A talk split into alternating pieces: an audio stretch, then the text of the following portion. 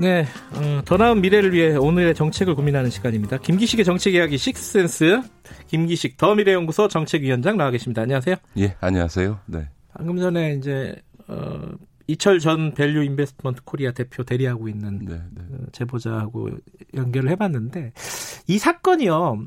밸류 인베스트먼트 코리아 이 사건이 있고 또 신라젠하고도 연결이 돼 음, 있었고요. 그 이후에 뭐 청와대 관계자 연루 의혹이 또 언론에서 나왔고 어, 여권 관계, 뭐, 예를, 예컨대 뭐, 유시민 씨 같은 분, 이제, 연, 연루된다는 이런 의혹들이 설이죠, 이건 아직까지. 그런 게 있고. 지금은 보니까 채널A와, 그니까, 언론과 검찰의 또 유착. 음. 사건이 너무 복잡하게 돌아가요. 이게 핵심이 뭐예요, 이게? 어떻게 보십니까? 아니 뭐 그 이전의 건 모르겠고 이번에 이제 MBC 보도를 통해서 알려진 걸로는 어쨌든 채널 A 기자는 네. 지금 드러난 사실만 놓고 보면 네.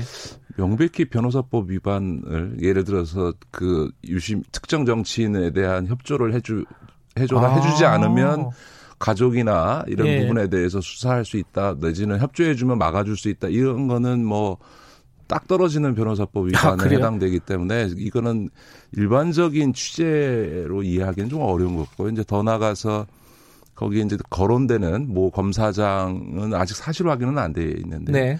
만약에 사실이라면 뭐 매우 심각한 문제죠. 특정인을 겨냥해서 음.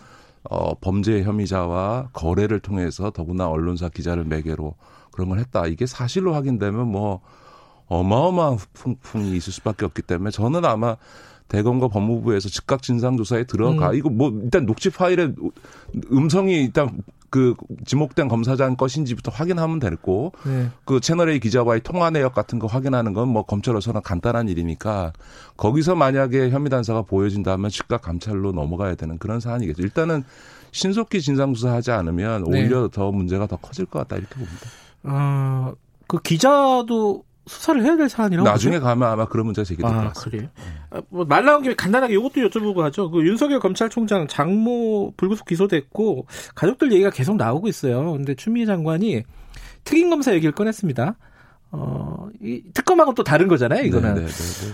어, 어떤 식으로 이 의혹들은 좀 풀어야 될 거라고 보세요. 근데 뭐 공수처가 곧 출범하는 마당에 뭐 특검이나 특임 검사 얘기하는 건 음. 부적절해 보이고요. 다만 네. 이제 연이어 검찰 쪽 문제가 나오는데 아, 어쨌든 은행 잔고 증명서를 위조했다라는 것은 명백한 사실이고 뭐, 인정한 예. 건데 네네. 네. 그걸 이제 뒤늦게 이제 기소를 했지 않습니까? 그러면 아마 그 다음은 아니 이렇게 기소할 일을 왜 과거에 무혐의 처분했냐라고 아하. 하는 과거의 사건 처리 과정에 있어서 혹시나 자기 식구 봐주기라든가 혹은 어떤 외압이 없었는지 네. 등등에 대한 부분으로 아마 비화될 텐데 그거는 지금 단계에서 수사할 음. 부분은 아니지만 아마 총선이 끝나고 나면 국회 차원이 됐든 아니면 공수 차원이 됐든 또 수사가 불가피하게 음. 진행되지 않을까 그렇게 예상합니다. 알겠습니다. 요건 나중에 시간 갖고 한번 좀 본격적으로 다뤄보도록 네, 네 하고요. 네, 네. 오늘은 사실 그 온라인 계약 문제 예, 예. 이게 며칠 안 남았습니다. 지금 4월 네. 9일 날 한다는 거예요. 고3들, 중3들.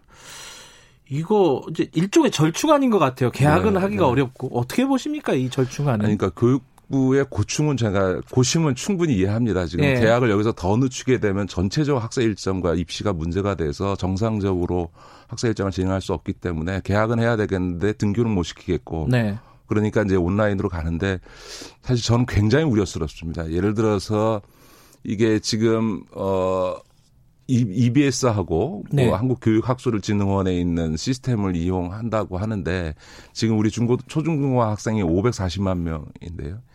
일시에 아침 9시에 등교, 뭐 예를 들어 온라인 등교에서 동시 아. 접속했을 때 출석부 찍어야죠. 과, 연 서버와 트래픽을 감당할 수 있겠냐. 540만 아. 명이 즉 일거에 접, 접속해 들어오는 상황에서 그걸 감당할 수 있겠는가라고 하는 거는 아마 게임 업체조차도 가장 그거에서 뛰어난 게임 업체조차도 일시에 540만 명이 동시 접속 들어왔을 때 버틸 수 있느냐라고 하는 점에 있어서는 제가 관련자들 그 업계 전문가들 혹은 그런 업체를 하는 네, 분들한테 네. 물어봤습니다만 문제가 발생 안 한다고 도저히 볼 수 없다. 반드시 문제 발생할 거다라고 음. 하는 게 이제 대체적인 문제 지적이고요. 두 네. 번째는 이게 이제 학생들이 과연 온라인 수강을 위한 이제 스마트 기기를 갖고 있냐.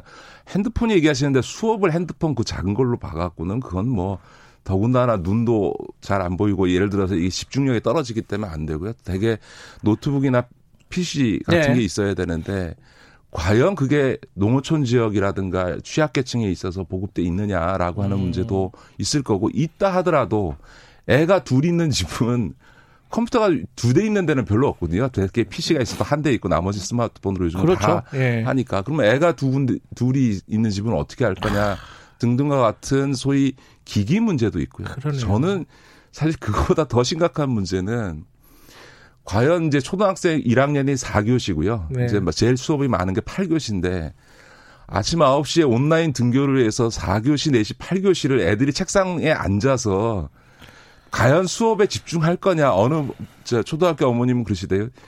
애를 책상에다 묶어놓지 않는 한 그건 불가능할 거다.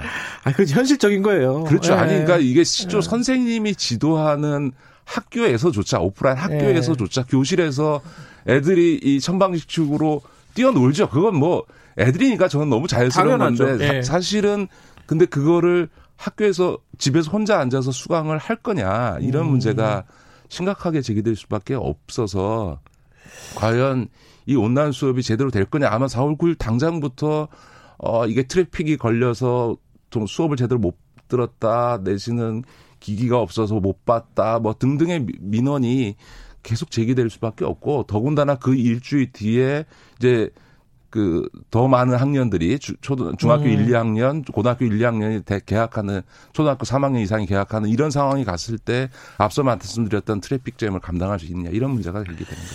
아, 물리적으로도 어렵고 어, 학생들이 그걸 따라가기도 쉽지는 않다. 더더군다나 지금 음. 입시와 관련해서는 더 심각합니다. 지금 고3, 중3. 예, 예. 고3이 특히 고3들이 예. 문제인데요. 고등학교 1학년의 그 비중이 전체 네. 수시를 할 때요. 전체 고등학교 전체 50%를 차지합니다. 음흠. 그러니까 고등학교 1학년이 20%, 고등학교 2학년이 30%, 고등학교 1학년 1학기 그러니까 고등학교 3학년, 3학년 1학기가 예. 전체 수시할 때 비중이 50%입니다. 왜냐하면 아, 2학기는 수시에 반영할 수가 음. 없으니까요. 그런데 그 가장 중요한 50%를 차지하는 3학년 1학기를 맞이하고 있는 지금 고3 학생들은 지금 진행을 못하고 있잖아요. 근데 과연 고3 학생들이 온라인 수업을 진행했을 때 네. 과연 뭘 근거로 학생부를 작성할 거냐 수행 평가하는 것 자체가 불가능하고요. 음. 이렇게 되면은 고3 학생들 지금에 있어서는 나중에 입시에 있을 때 내가 이런 온라인 수업하느라고 내가 불이익 받았다라고 하는 입시에서 가장 중요한 공정성 문제와 관련해서 굉장한 음. 불신과 승복이 안 되는 상황들이 발생하게 되는 거죠. 그리고 네. 실제로 학생부를 작성해야 되는 교사들은 어떻게 이 수시에 반영될 학생부를 작성할 거냐. 서울의 주요 대학들은 수시 비중이 50%가 넘는데 음. 이런 이제 입시상에 있어서 심각한 문제가 발생할 수 있는 거죠. 아니 그 다 문제가 있으면 이거 어떻게 해야 되는 겁니까? 이게 오 궁금하네요. 저는 이게 그러면 이제 보통 이 온라인 수업에서 아까 말씀드렸던 트래픽의 네. 문제라든가 이 서버 문제라고 하는 게 개선될 수 있느냐에 대해서도 제가 한번 물어봤더니 아마 그거는 개선되기 어려울 거다라고 하는 게 대체로 네. 어, 견해이기 때문에 이 온라인 수업을 지속하는 거는 불가능할 겁니다. 아마 음. 온라인 수업을 하고 문제가 있다 하더라도 그냥 강의한다 하더라도 한 2, 3주 정도 이상, 즉 다시 말해 4월 말까지 정도가 온라인 음. 수업으로 학사 일정을 진행할 수 있는 아마 마지노선일 겁니다. 그런데 만약에 4월 말에 가서도 등교 계약을 할 수 없는 상황까지 오게 된다면 제가 누차 얘기했습니다만 이 학사 일정 전체나 특히 올해 음. 고3 학생들이 입시가 과정에서 받을 불이익을 생각한다면 이 진행할 수 없는 거 아니냐. 차라리 제가 계속 말씀드렸던 것처럼 9월 신학기제로 변경해서 지금 고3들도 차라리 내년 봄에 입시를 하도록 해서 9월부터 정상적으로 고3 1학기를 진행하도록 해서 그것을 갖고 수시에 반영하도록 만들어주고 음. 오히려 내년 봄에 가서 어, 입시를 하도록 하는 것이 지금 고3 음. 학생들이 갖고 있는 상황에서 비춰보면 훨씬 더 안정적이고 어 수용 가능하다 공정성 음. 문제와 관해서 저는 그렇게 봅니다.